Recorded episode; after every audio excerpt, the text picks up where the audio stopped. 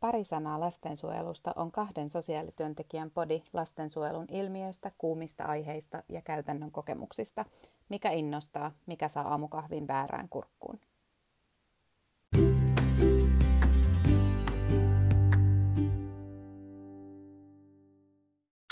Moikka kaikille, se on kuulkaas toisen kauden viimeinen jakso käsillä. Moikka!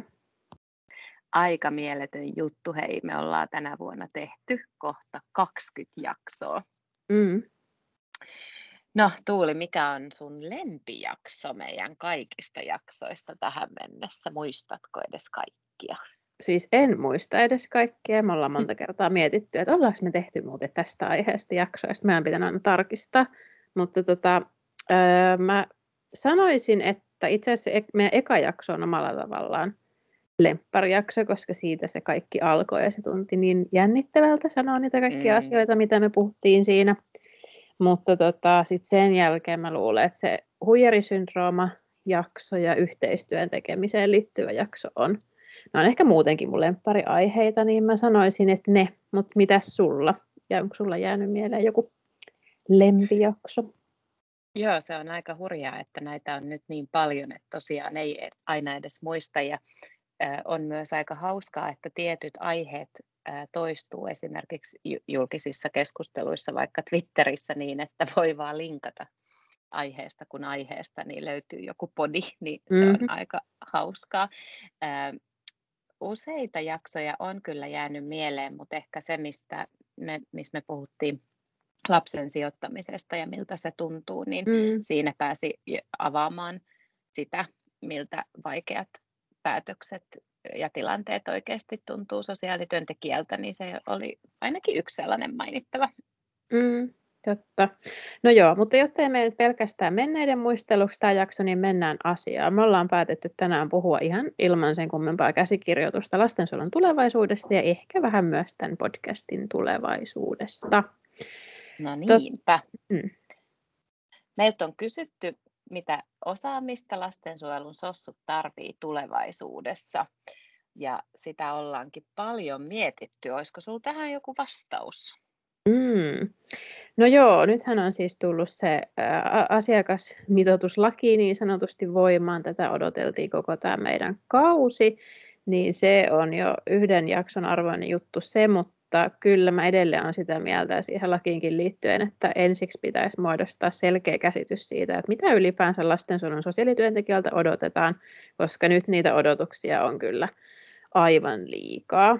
Ja mä mm. ajattelen jotenkin, että kaikkea ei voi saada, tai sitten jos sitä tavoitellaan, niin sitten tämä tilanne jatkuu vaan tämmöisenä kestämättömänä, ja, ja työntekijät uupuu ja kokee, että ei voi tehdä eettisesti kestävää työtä, että et ei siihen yksi lakimuutos tule tuomaan riittävästi ratkaisuja, vaikka se hyvä onkin. Mutta tota, no joo, ainakin nyt mistä me ollaan puhuttu ennenkin on se, että meillä olisi käytössä vaikuttavuustietoa ja myös se, että ei odoteta, että joku muu tuottaa sitä tietoa, vaan niin kuin kerätään sitä itse ja ollaan itse kiinnostuneita siitä, miten vaikka yksittäinen asiakasprosessi etenee ja sitten siitä tavallaan kerättäisiin sellaista dataa ja ylipäänsä semmoinen tutkimus perustaisuus, niin kyllä sitä näkisin, että sitä pitäisi olla enemmän, kun ollaan kuitenkin maistereita kaikki. No joo. Kyllä. No mutta sitten niin, sano vaan. On, mm.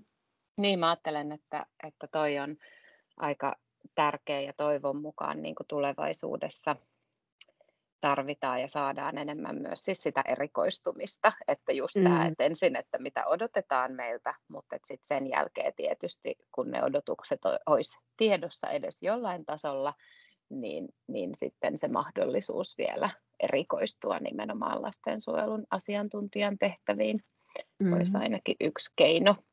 Kyllä, joo todellakin. Ja sitten se, mistä me nyt puhuttiin, niin, niin siis aikaisemminkin on ne globaalit kriisit, jotka – näkyy tälläkin hetkellä, vaikkapa mm. korona, pandemia, sitäkin niin kuin lastensuojelu on ollut ratkomassa, niin, niin mitä kaikkea tässä on vielä tulossa, niin, niin tota, osittain vähän kauhullista odotankin, mutta että varmasti lastensuojelun vaatimustaso omalla tavallaan, jos se nyt nouse, niin ainakin pysyy yhtä vaativana kuin tälläkin hetkellä. Mutta sitten näistä sosiaalityöntekijän taidoista, niin voitaisiin siirtyä meidän toiseen kysymykseen, joka meille on myös esitetty, että mitä osaamista sitten lastensuojelun johtajat tarvitsee tulevaisuudessa? Joo. No ainakin voidaan varmaan tämän myös niin kuin podcastin, podcastien perusteella ja tietysti monen muun kokemuksen perusteella varmaan monta kertaa todettukin, että, että se tiedolla johtaminen on varmaan työvälineenä sellainen ihan mm. olennainen asia. Ja siitähän kyllä aika paljon niin kuin puhutaan ja ehkä tunnistetaan, mutta sitten se, että mitä se niin noin konkreettisesti on. Mm. Että se ei auta, että se lukee jossain strategiassa, mm. jos, jos ei ole sit myös ihan konkreettisia työvälineitä ja keinoja seurata dataa ja kerätä dataa. Ja, ja se on yksi sellainen kyllä ihan merkityksellinen puute, kun miettii esimerkiksi jotain äh, ihan käytännön uusia ratkaisuja tai vaikka liinaamista, jos mm. miettii, että terveydenhuollossa liin, liinaaminen on varmaan ollut huomattavan helpompaa, kun datan keruu on ihan eri tasolla. Mutta mm-hmm. se, että mitä vähennetään ja mitä liinataan ja missä voi tehostaa, on hirveän hankalaa, jos ei ole menetelmiä kerätä sitä dataa, eikä se ole osa sitä niin kuin perustyötä, mitä sitten johtamisessakin voidaan hyödyntää. Mm, totta. Niin se on ainakin sellainen yksi ihan niin kuin merkittävä asia, mitä pitäisi ratkaista. No sitten, mm. mitä sä ajattelet esihenkilöiden koulutustasosta ja tuesta ja No niin, no siis tavallaan jos miettii niin johtamista vähän laajemmin, niin, niin sellaiset, jotka nyt ovat viimeistään nyt siirtymässä eläkkeelle tai on jo eläkkeellä, siis kaikista suomalaisista johtajista, niin mä väitän, että varmaan juuri kellään niistä ei ole mitään johtamiskoulutusta. Ha- mm. armeija varmaan, meidän on paljon mies, miesvoittoista ollut tai suurten ikäluokkien ja siitä seuraavien niin johtamispaikat ylipäänsä, mm. mutta siis, että eihän heillä ole ollut semmoista, että omalla tavallaan tämähän on uusi juttu, että on koulutusta, ylipäänsä tarjolla ja tällä hetkellä sitten taas ajatellaan, että ilman sitä koulutusta ei ollenkaan voi, voi tehdä johtamistyötä. Ja, ja niin se varmaan onkin, koska siinä on semmoiset omat, niin kun se, että sä käskytät muita tai pidät niin kun semmoista tietynlaista vanhanaikaista johtamista yllä, niin, niin kyllähän nykyään tiedetään, että johtaminen on ihan kaikkea muuta ja hyvin paljon semmoista tunnetyötä ja tämän mm. tyyppistä, niin kyllähän siihen tarvii, tarvii tota, koulutusta ja just se, että se tulisi niin heti vaikka kun sä aloitat uraasi jossakin tämmöisessä vastuutehtävässä, että se kuuluisi jotenkin siihen ja että se nähtäisi se eri, eri tasojen johtamisen niin tuen merkitys, koska aika usein esihenkilöt, jotka kokoontuu yhteen, niin toteaa, että on kiva kokoontua yhteen, koska arjessa sitä on aika yksin.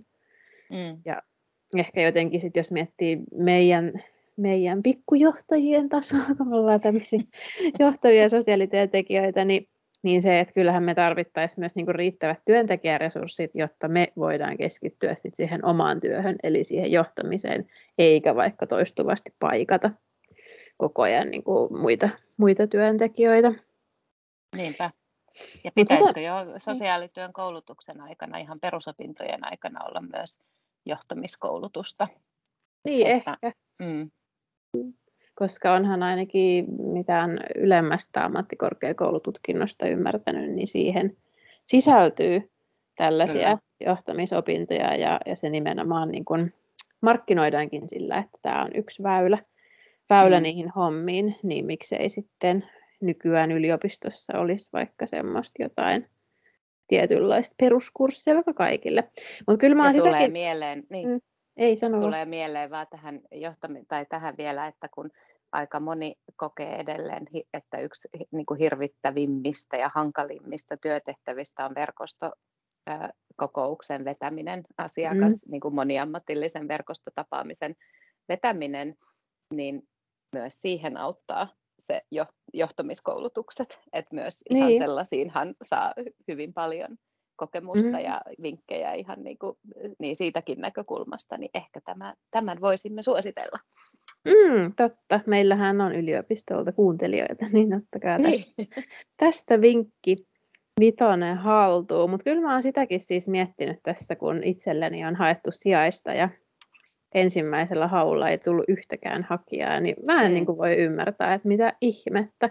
Että sosiaalityöntekijät puhuu ihan hirveästi johtamisesta, toki aika kriittiseen sävyyn, että onko siinä myös sit se, että pelätään myös semmoista epäonnistumista niin paljon, koska kaikki kollegat on jo lytännyt koko, koko sote-johdon ihan tota mm. alas, vai onko se palkka? Ainakin ne, kenen kanssa mä oon keskustellut, niin on todenneet, että, se, että työtehtävä vaikuttaa niin haastavalta, ja sit siitä ei saa suhteessa niin kuin kokeneihin työntekijöihin verrattuna, ne sitä ei saa yhtään suurempaa palkkaa, jos on mm. henkilökohtaista lisää ja työvuosilisiä. Mutta kyllä se on minusta erikoista, että ylipäänsä esimiestehtäviin tai esihenkilötehtäviin niin sosiaalityöntekijät ei juurikaan hae. Ja sitten ne paikat, mitä itse on kattellut, mitkä on ollut auki ja nähnyt sitten ne hakijat, niin, niin paljon alemmin koulutetut ihmiset hakee paljon niin kuin innokkaammin niihin tehtäviin. Ja mm. se on minusta mielenkiintoista, että mistä se kertoo. Totta. No juu, mutta tota, jos nyt tulevaisuudesta vielä enemmän, niin mitä sä odotat lastensuojelulta, sanotaanko nyt vaikka kymmenen vuoden päästä? Mikä on eri tavalla, mikä on samalla tavalla? Tuleeko jotain semmoista? No, tota, no ehkä sellaisena kuumana perunana nyt ollut viimeiset viisi vuotta, mihin nyt sitten toivoo, että josko vaikka sitten kymmenen vuoden päästä asiat olisi vähän eri tavalla, niin, niin tota, niin toivoisin ehkä vähän sama kuin mitä äsken jo tuossa sivuttiin nimenomaan siitä, että mitä lastensuojelulta odotetaan, mutta, mutta ehkä vielä konkreettisena esimerkkinä niin, niin tämä sosiaalihuoltolain uudistus mm. ja, ja versus sitten lastensuojelulakiin, niin se on ollut niin hankala sen jälkeen, kun, kun sosiaalihuoltolakia uudistettiin, että siinä mä toivon, että siinä on niin kuin selkeys sekä siinä, että mikä on lastensuojelu ja mikä on sitten sosiaalihuollon muita palveluita ja muita perhepalveluja, mitkä ne on ne perhepalvelut ja että, että lastensuojelu ja perhepalvelut ylipäänsä olisi sovitettu yhteen niin selkeäksi kokonaisuudeksi, että asiakkaita ei enää pompoteta paikasta mm. toiseen. Ja tämähän on kauhean tällaista utopistista ja kaunista ja, ja kuullaan usein kaikissa vaalisloganeissa ja, ja juhlapuheissa, mutta tämä onkin varmaan asia, mitä tosi moni toivoo. Mm.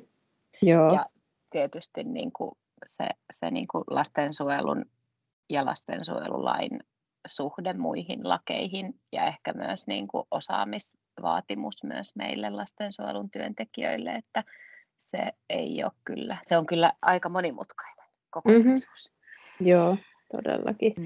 Juu, ja jotenkin se, että mitä itse toivoisin myöskin, että, että tavallaan se rakenteellinen sosiaalityö, mistä me ollaan mm. puhuttu ja miksi me tätä podcastiakin tehdään, että se olisi niin kuin arkipäiväistynyt. Nyt siitä ehkä mm. puhutaan jo aika paljon ja halutaan tehdä, mutta et vielä tavallaan puheista konkretiaan, niin ehkä kymmenen vuoden päästä oltaisiin enemmän yhteiskunta kautta valtiotieteilijöitä – myös meidän arkityössä, että se ei olisi myöskään niin etäällä se yliopistokoulutus siitä käytännön työstä, mitä se tuppaa olemaan, jos siitä karsitaan se rakenteellinen sosiaalityö ja tutkimusperustaisuus kokonaan pois.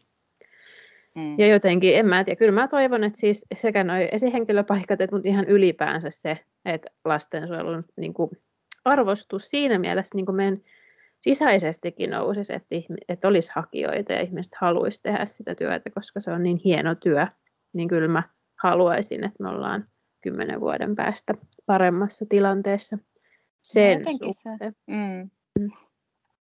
Ja, ja just se, että siitä rakenteellisesta sosiaalityöstä tosiaan se, niin että et, et edelleen niin, niin se on niin kuin, käydään paljon keskusteluja. Siinä on, on tapahtunut valtava muutos, mitä sosiaalityöntekijät keskustelee jo keskenään. Mm. Mutta sitten se, että kuinka paljon osallistutaan ihan julkiseen keskusteluun, niin onhan se aika rajattua. Ja ehkä myös niin kuin se varovaisuus, mitä mekin ollaan itse asiassa tässä podcastissa monta kertaa todettu, että kyllähän niin kuin, et en tiedä liittyykö se ehkä, ei ehkä niin kuin vaientamiseen, voidaan siitäkin mainita muutama sana, mutta joku sellainen niin kuin varova, hirveä niin kuin varovaisuus, mm. joka sitten ehkä estää myös sen, että osallistuu asiantuntijana eri keskusteluihin. Niin siihen, mm. siihen mä, mä toivoisin myös, että, että se olisi niin kuin enemmän arkipäivää ja enemmän jotenkin myös ihan puheen tasolla sellaista, että ei tarvitsisi varoa koko ajan eikä tarvitsisi olla niin uskaltaisi niin. puhua. Joo, se on ihan tärkeää. Eihän tämä mitenkään outo ilmiö ole. Aika monella muullakin alalla on tällaista. Mutta mm. miksi me ei voitaisi olla kymmenen vuoden päästä sitten sellaisia edelläkävijöitä, että nimenomaan sosiaalityöntekijät uskaltaa käyttää sitä omaa puhevaltaansa ja, ja myös siksi, että kun se on meillä eri tavalla velvollisuus kuin jollain toisella ammattiryhmällä, kun siihen mm. se laki määritteleekin.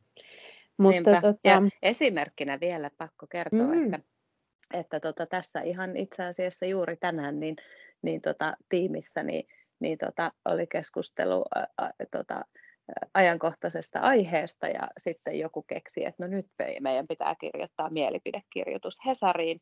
Ja mm. kuule, se oli nopeasti tehty, kun oli pureskeltu ja aihe valmiina ja sitten mietittiin kyllä, että pitääkö tästä nyt jotenkin, niin kuin, että sitten tulee just aina se, että pitääkö tiedottaa jotakuta ja pitääkö, niin kuin, että, että miten, mutta mut se meni, pistettiin menemään ja odotetaan, että tuleeko se sieltä, oh. sieltä ulos, mutta mutta niin kuin just se, että mitä enemmän niin kuin sitä tekee ja mitä enemmän se normalisoituu, niin siitähän se niin kuin helpottuu myös, että Juu, juu. Se tulee ja ihan, ihan niin kuin rutiiniksi. Kyllä, kyllä. Ja ihan mainio just tolle, että ei se nyt lopulta niin aikaa vievää ole, että jos tekin olette tänään sen niin. tiimissä keksinyt ja sitten se on jo päivystystyön lomassa kirjoitettu ja lähetetty, niin, niin että tavallaan, että eikä kukaan joudu sitä nyt illalla tekemään vaikkapa niin. vapaa-ajallaan, vaan että te olette tehneet sen töissä, niin sehän on hieno juttu. Mehän sitten jäädään odottamaan, kumpi julkaistaan ensin meidän tämä niin. jakso. Tai sitten tota, mielipidekirjoitus. Toivottavasti molemmat näkevät päivänvalon vielä. Kyllä. No joo, mutta tota, mitäpä sitten vielä? Me mietittiin sun kanssa sitä, että pitäisi varmaan nyt sanoa jokunen sana siitä kuumasta perunasta eli hyvinvointialueista. Onko sulla joku näkemys tähän näin, että miltä, miltä tämä tulevaisuus näiden sote-hyte-alueiden osalta lastensuojelun suuntaan tulisi näyttämään?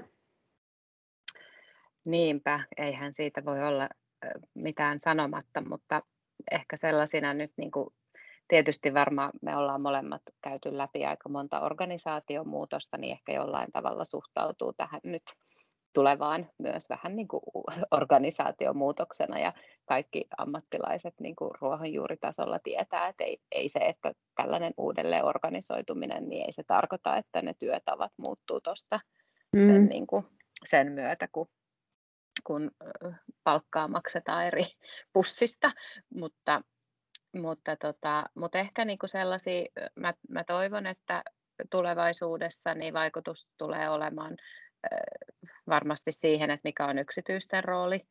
Siitä me puhuttiin viime jaksossa myös. Sitten valvonta, niin, mm. niin kuin tämän tyyppisiä tosi vahvoja, isoja asioita.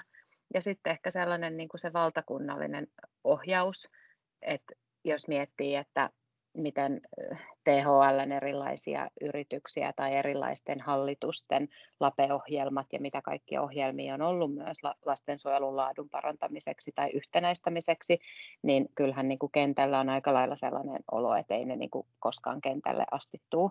Niin mm. Niin kyllä mä niin kuin haluan toivoa, että tähän myös vaikuttaa nyt se, että jos aiemmin tätä on tehty, niin kuin yritetty jalkauttaa eri asioita, vaikka joku yhteinen arviointimenetelmä tai malli, niin, niin 309 kuntaan versus sitä, että nyt on niin kuin 21 plus Helsinki hyvinvointialueita, niin vähentämällä tätä massaa, niin kyllä meidän täytyy uskoa siihen, että pikkuhiljaa tulee myös tällaisia ihan niin kuin isoja kansallisia rakenteita. Ja yksi on tietysti sit systeemisen lastensuojelun mm. asema, että mitä sä ajattelet siitä, onko se sellainen nyt tulevien hyvinvointialueiden ydin? Juh juttu. No en tiedä, sitähän nyt on tästä työstetty jo useamman vuoden ajan. Toki me tiedetään se, että asiat kehittyy hitaasti eikä kannata olla niin kauhean hötkyilevä ja hermostua, jos kaikki ei etene ää, yhdessä yössä, mutta siis systeeminen työskentely, mähän tykkään siitä ihan hirveästi. Olin aluksi mm. kovin skeptinen, mutta sitten kun pääsi siihen mukaan, niin sehän on ollut ihan siis monella tavalla ihan mieletön juttu, mutta silti kyllä mä oon vähän pettynyt siihen, että sille itsessään on annettu niin iso arvo ja jotenkin odotettiin, että kaikki lastensuojelun ongelmat nyt ratkeaa, kun ei se nyt kyllä ihan näin ole, että, että tota, mielenkiintoista nähdä, että koska tietää senkin, että kunnissa on myös hyvin paljon eroja sen suhteen, millä tavalla sitä tehdään ja kyllähän mm. asiakasmäärätkin edelleen vaihtelee ja katsotaan, miten laki ja kaikki, kaikki tässä etenee, mutta se on varmaan vähän sama kuin just nämä asiakastietojärjestelmät, että on suuria uudistuksia, mm. apotit ja muut, ja odotettiin, että nyt vaikka koko Suomi olisi samassa tietokannassa. Sehän olisi niin kuin mm. ihan mieletöntä, mutta niin. sitten edelleen me ollaan tilanteessa, että ei me nyt sitten ollakaan missään samassa tietojärjestelmässä, ja ja, ja nekin kunnat, jotka nyt on liittynyt siihen samaan, niin ei kuitenkaan sitten näkään toistensa kirjauksia ja sun muuta, koska ei, niin kuin, ei, ei se, se toimikaan niin kätevästi. Mut, niin, mut eikä ei, laki toimi, eikä laki niin, antanutkaan niin, sallinut niin, sen. Niin, että se ei ole sellainen, että no kunhan tässä nyt tekniikka, niin, niin sitten kuitenkin tämä viranomaistyö on aina omanlaisensa juttu, mutta että eiköhän näissä kehitytä ja varmasti myös näiden asioiden kilpailuttamisessa ja ja siinä viisastutaan, että mietitään vähän, että ketkä näissä ryhmissä istuu, ketkä kilpailutuksista päättää ja, ja, ja tota, mietitään kunnolla, että mitä kannattaa ostaa ja, ja mitä ei. Mutta mm. tota, loppua kohti mennään, ettei kenenkään uuden vuoden kahvit mene liian pitkäksi, eikä ehdi Ei sitä juhliin. halua. Tai no, tosi nyt ei kukaan pääse juhliin muutenkaan koronan, koronan takia, mutta et varmaan kotiin haluaa kuitenkin töistä kahvitauolta lähteä. Niin mitenkä sitten tämä meidän podcastin tulevaisuus? Onko jotain no jatkoa niin. luvassa ja onko millaista, en tiedä, mitä sä ajattelet? Niin, mehän vuosi sitten aloitettiin kesken tylsää koronaa kotioloa ja, ja tota, nythän itse asiassa tilanne on hyvin samanlainen, että, että mm-hmm. sinänsä niin, niin varmasti tällaiselle harrastuksen jatkamiselle olisi, olisi tota, tilaa, mm. kun aika samanlainen pandemiatilanne on.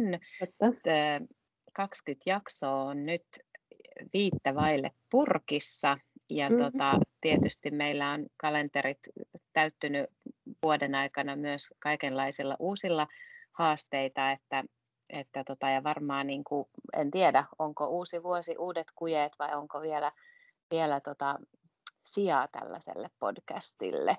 Siihen voisi niin. ottaa vähän myös tietysti kuulijoilta kommentteja ja palautetta. Ja...